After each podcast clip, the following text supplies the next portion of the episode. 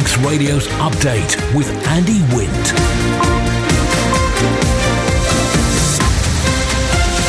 First of May, good evening. It's half past five. This is update for Thursday, 23rd of February 2023 from Manx Radio. 30 minutes to look at the latest news on the Isle of Man and background to the news sport and business and Sea Watch and travel updates and the newsmakers in person tonight. No camping at Sulby Claddaghs, 20 miles an hour speed limit proposed for all residential areas. A decline in interest in uh, Manx rallying. Ray Harmer's back in politics and the Ravens are searching for a new manager. Mann Benham for all your business and legal needs. First of all, at 29 minutes ahead of 6 o'clock, the update news headlines. Fastyr mie Christian Jones. Fastyr mie. Wider ranges of sentencing options could be made available to courts dealing with young offenders as part of a review due to take place later this year. An urgent review of sentences was one of the recommendations put forward by a Tynwald committee looking for ways to improve youth justice. Campers won't have the option to stay at Sulby Claddagh overnight during the 2023 season. Government says the site has become unsustainable in its current form due to rising maintenance costs and is being run at a significant loss. And the new Peel Commissioner says he wants to serve the community and enable things to happen in the town. Ray Harmer, who held a ministerial role until the 2021 general election, believes his experience as an MHK will help him as a commissioner. In international news, three men have been arrested after an off duty police officer was shot several times. Detective Chief Inspector John Caldwell was critically injured when he was targeted in front of his young son at a sports complex last night. Spain says its fruit and veg exports should improve soon as production recovers from bad weather. This led to shortages of produce such as tomatoes and peppers in supermarkets, which the UK's Environment Secretary says could last continue for another month. And the Queen's consort has appeared in public for the first time since catching COVID. Camilla's missed a series of engagements after testing positive for COVID last week. Those are the update news headlines. We'll be back at 6. Mann Benham. Contact us by phone, video call, email, or face to face. We're happy to connect with you. Manx Radio Weather with Manx Glass and Glazing. Goromaya, thank you, Christian, from the Ronaldsway Met Office. There is a strong wind warning in operation tomorrow for the North Irish Sea. State of sea currently slight or moderate. And the three day weather clouds increasing this evening on a freshening northwest come westerly wind. We're down to 5 degrees through the night. It will be dry too. And for Jehenia tomorrow, Friday, dry and cloudy and a fresh to strong northwest wind, a brighter and calmer afternoon, and up to 9 degrees. A dry evening and overnight, minimum 3 into Jasan. Saturday, dry and sunny with a light to moderate northeasterly, top temperature 7 degrees. Sunsets in 10 minutes time at 17 minutes before 6 tonight. Low water 8 minutes past 8. High tides 6 minutes to 2 a.m. Sunrise at 19 minutes past 7 tomorrow morning, and the morning low water at 10 past 8. Visit the Manx Glass and Glazing website and see a range of products from windows to doors, mirrors to splashbacks. manxglass.com. Proposals by Douglas Central MHK Ann Corlett, which would see 20 mile per hour speed limits made default in the island's residential areas, caused quite a stir in Tynwald this week. The issue was originally debated in uh, July and October 2020, with action still yet to materialise. Rushen MHK Dr. Michelle Haywood wants to see 20 mile per hour zones introduced across the primary school, Scoill Phurt le Moirrey, in Port St Mary. The DOI were working on the 20 mile an hour in towns and villages scheme. Uh, Uh, as Tynwald had instructed them to do, and their definition of where the, the village started and where ours was just didn't coincide at all. We firmly thought that the school should be included in that zone. It is right on the edge of their zone, and they were literally going to start the 20 mile an hour sign about five metres before the school entrance, and it wasn't going to cover the road that the school exit goes onto at all, so that would have still been into 30 miles an hour. They are using UK based design guidelines and not necessarily looking at whether it's appropriate in the Manx context. And when we challenged them about some of their data and we said, you know, how many accidents had they been? And they said, oh, there was one on Park Road. And it turned out that the commissioners around the table knew that that was somebody who stepped out from behind a bus. So it was nothing to do with the speed limit on the road at the time or anything. And so sometimes they're trying to use metrics that are the wrong metrics for that local environment. And I think it's a, a real shame that DOI aren't listening to the local population. But I hope we've kind of sent up a big enough signal that says you really do need to consult and get some local knowledge into this decision making. At the moment, they're busy saying, well, Tynwald have told us to go and do 20 miles an hour. We're just going to go and keep plugging away at the 20 miles an hour instead of doing a risk assessment and saying, well, where are our, our, our places that we're really concerned about? And it, I, it, I challenge anyone to say to me that, that they're not most concerned about the area around schools when you've got large numbers of children, and we know children coming out of school at the end of the day can be distracted, they can be talking to their mates, they can step out without a thought off the pavement. And so those are the bits where you know you've got real risk areas. And so to focus on worrying about what speed cars are going down Bayview Road in Port St Mary rather than what speed they're doing past the school gates, to not focus on the safety around the school, I think it's almost criminal. If you're waiting for somebody to get off tonight's Ben-my-Chree, she's just gone on to the link span. They'll be off in about the next 10 minutes or so. Camping's been suspended at Sulby Claddagh after government deemed the site unsustainable due to rising maintenance costs. The toilet block at the government facility has been condemned and needs to be demolished. DEFA Minister Clare Barber MHK says a consultation will be carried out to gather views on the future operation of the campsite. There's been a lot of discussion about Sulby Claddagh, um, and it feels there's an opportunity in taking the time to demolish the toilet block, which, as I say, has been condemned. It, it's in breach of the Public Health Act. We will then have an opportunity to consult and to understand better what the best use of that land is. Um, so we know it's common common land, um, and there's been a lot of discussion over the years. I think it's fair to say in Tynwald about the rights of common and what that what that means. But the reality is that with tightening budgets and with DEFA having a real primary focus, I suppose, on agriculture, fisheries, forestry, the reality is that uh, it has become a, a challenge to manage what has essentially become a campsite. So there's a, a good network actually of campsites and, and camper van stops across the island. And at the minute, some of it feels a little bit piecemeal, and it's been a bit like that, I suppose, in terms of what DEFA's providing. And a lot of that has been ad hoc. There's questions around planning permissions, there's questions around, you know, should we be running something that's anti competitive when there are a significant number of campsites that are set up and, uh, you know, are having to turn a, a, profit or at least break even when we've published the costs associated this with Sulby, which clearly show that that is a significant cost to government um, and specifically to DEFA. But for me, I think the really important piece in all of this is recognising that there is a piece of land that actually, because of some of the changes that have been made over the years, appears to be being used less than perhaps it was previously. And I think by taking the time to do a consultation with all of those who potentially use the site now and those who might like to use it in the future, we have that opportunity to then review those responses, publish them, and have an open conversation in that regard. This is the most listened to Isle of Man news source, and Manx Radio's update is the Isle of Man's most downloaded news podcast.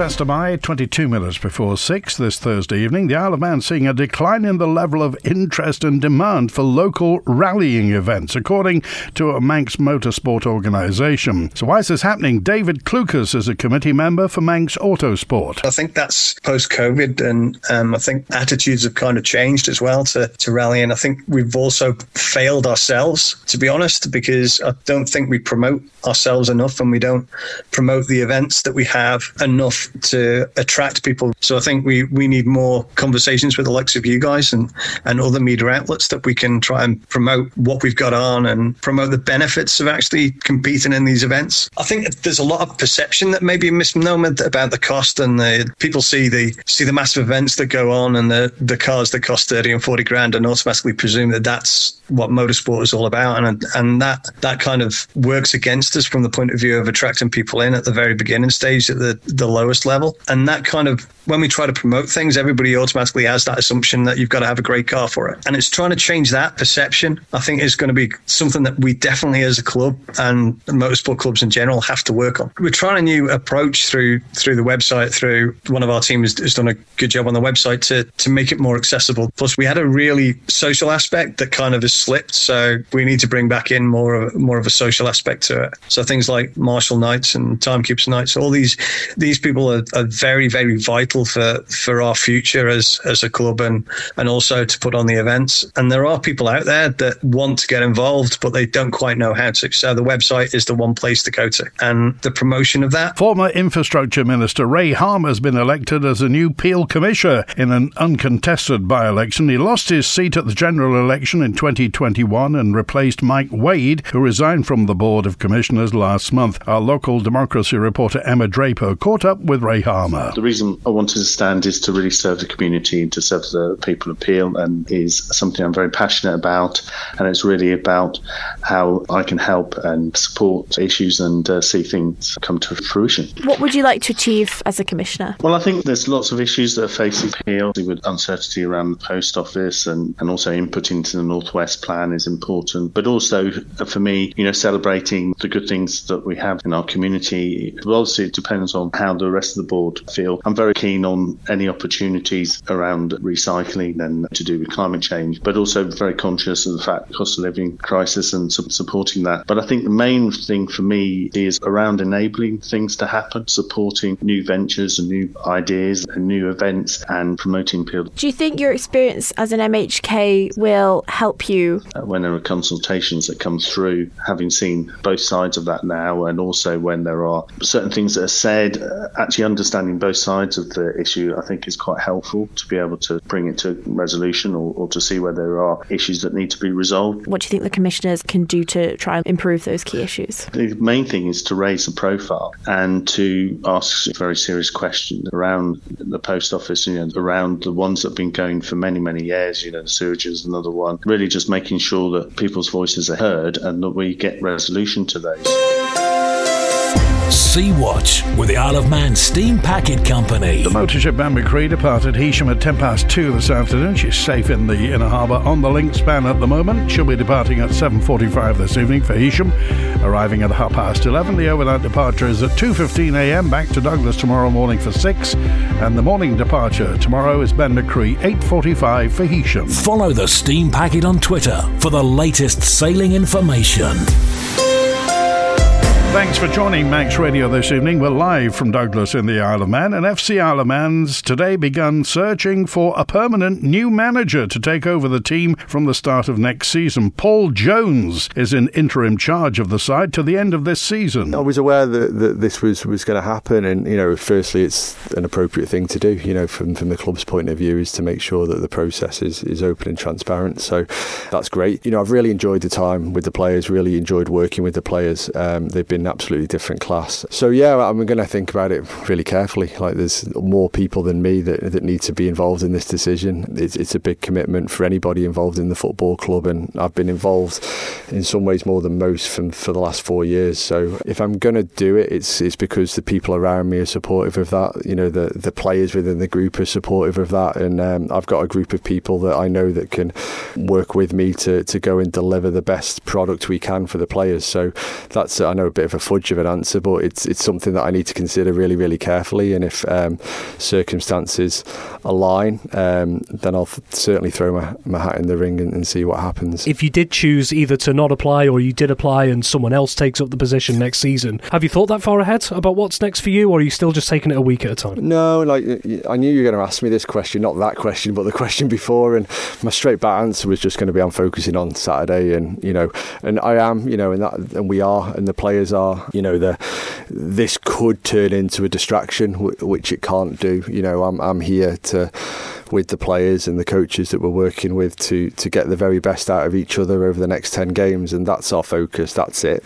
And regardless of what happens through the application process and whether I am or not the the manager of the football club for next season our sole aim is to leave the club in as good a place as it possibly can be for whoever takes on whether that's me or whether that's somebody else in the future. Manx Radio Business Briefing. At 16 minutes before 6 aerospace and defence company Rolls-Royce posted a better than expected rise in operating profit as the post pandemic recovery in international travel continued, sending shares in the company up 19%. The company uh, today posted a statutory operating profit of £837 million sterling in 2022, up from £513 million a year before. Revenue grew to £13.5 billion from £11.2 billion. And for a full daily market report, go to ramseycrookall.com. And talking of international travel, Qantas has announced half year profits of more than 1 billion dollars Australian. There's now 1.4 billion Australian dollars. Uh, half year profit and a dramatic turnaround of the airline's fortune since last year. It comes after the company lost more than 7 billion Australian dollars during the pandemic when Australia imposed strict travel rules. Its troubles continued last year with criticism over cancelled flights, lost luggage, and delays. Qantas said strong demand for flights, higher airfares, and cost cutting were behind the rebound. Chief exec Alan Joyce said revenue tripled for the six months to the end of December to almost 10 billion Australian dollars as pandemic travel restrictions were eased. The Stock Market Report.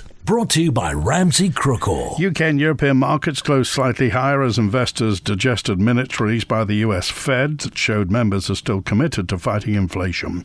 US stocks turned lower, oil firmed, and gold prices slipped to their lowest in about two months. The numbers now from Ramsey Crookall at the close in London. The FTSE 100 was down three tenths of a percent at 7,907. The DAX in Frankfurt was up half a percent at the close at 15,475. The Dow Jones Industrial in New York City currently down over six tenths of a percent at 32,839. The Nasdaq Tech Stocks Index down just over six tenths of a percent at 11,436, and the S&P 500 in Chicago down just over half a percent at 3,970. In the exchange markets, the British pound sterling trading at one US dollar 19.8 cents, one euro 13.4 cents, and 21 South African rand 90.9 cents In commodities, gold's down a third of a percent at $1,819 per troy ounce, and a barrel of Brent crude is up 1.5% at $81.55. The world was a very different place when Ramsey Crookall set up business back in 1946 but his passion for providing outstanding service and looking after every client as if they were one of the family has endured for over 76 years. So, if you're looking for the continuity of a personal, bespoke investment strategy, perhaps it's time to look at our discretionary services. Trustworthy, dependable, and tailored. Ramsey Crookall, the island's investment specialist. Call 717171 or visit ramseycrookall.com. Licensed and regulated by the Isle of Man Financial Services Authority. The Isle of Man in 30 minutes. Update on Manx Radio with Andy Wint. More than 2,000 GP appointments were missed in December and January. The latest did not attend rates for GP surgeries across the Isle of Man have been released by Manx Care. Uh, the Health Minister Lawrie Hooper MHK says the figures weren't unexpected. I think Manx Care are going to take an approach of publishing these rates regularly to try and highlight the issue for people so that try and remind people if you are going to miss your appointment for whatever reason, you know, do your absolute best to let the practice uh, know. There are uh, quite a different range of ways people can get get this information to the practice. Uh, obviously through telephone, can't always get on the phone. I absolutely get that. Most practices use patient access. Nearly all of them as well will let you cancel by email. Uh, so if you need to notify the practice, you can do it even at very short notice uh, where that's possible. So uh, some of the rates I think um, relate to the numbers of appointments that are held. So Ramsey, for example, is the single largest practice I think on the island. So it's understandable they'd have a, a larger absolute number of, of cases. But it is a concern I think of mine and of the broader health service that we are seeing relatively high rates of, of do not attends, not just in GPs and primary care, but also in secondary care in the hospital. I appreciate that, that something's happened at very last minute and you can't always let the practice know. So sometimes some of these will be genuine. I just couldn't attend and I didn't have the ability to let the practice know. And, and I think we have to acknowledge that. Uh, but undoubtedly within this, there will be people who have tried to contact the practice and haven't been able to get through. There have been others who simply haven't. Uh, and sometimes people genuinely just will forget. So there are there are steps I think we can take in terms of improved reminders and things like that to encourage people to, to attend appointments. Uh, and like I say, don't always default to using the telephone. You know, if you can, email or use the patient access app to notify your practice that you're not going to be attending an appointment because you're right. If I'm on the phone trying to cancel an appointment, uh, I'm taking up a line from someone else who may be trying to book it. Uh, so if you can use these alternative methods as well, I think that would be really helpful. Manx Radio Sport. Fastyr mie Rob Pritchard. Fastyr mie. Good evening. Starting this evening with motorsport, and last year's senior Manx Grand Prix winner will be making the step up to compete in the Isle of Man TT races later this year. Stephen Smith will ride for the TC Racing by DP Coldplaning team in the Superbike, Superstock, and senior races using a Honda Fireblade machine. It'll be the first time the 37-year-old has ridden a 1000cc machine around the Snaefell Mountain course. He'd been due to take part in TT 2022, but had to withdraw at late notice notice. Smith dominated the senior MGP race in 2022, leading from start to finish and taking the checkered flag nearly 40 seconds ahead of his nearest competitor and lapping at 121.767 miles an hour. Staying with motorsport and successful sidecar racer John Holden appears to have confirmed who his passenger will be at this year's TT. He'll be joined by Frenchman Max Vasseur in 2023, a man who already has experience around the mountain course. Vasseur has ridden alongside Claude Montagne in 2015 and 2016, and then with Carl Bennett in 2017 and 2018.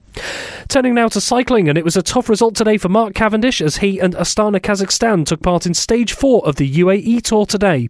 The Manx missile got himself into contention for the final sprint of the 174 kilometre stage, but it didn't quite work out as planned as Cav went on to finish just outside the top 15.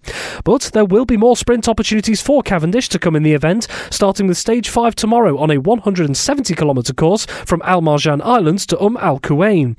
The race will get underway on Friday at 12:30 p.m. local time. And finally, a Manx Olympic snowboarder has been part of history this week as a new skiing world record was set in Europe last night.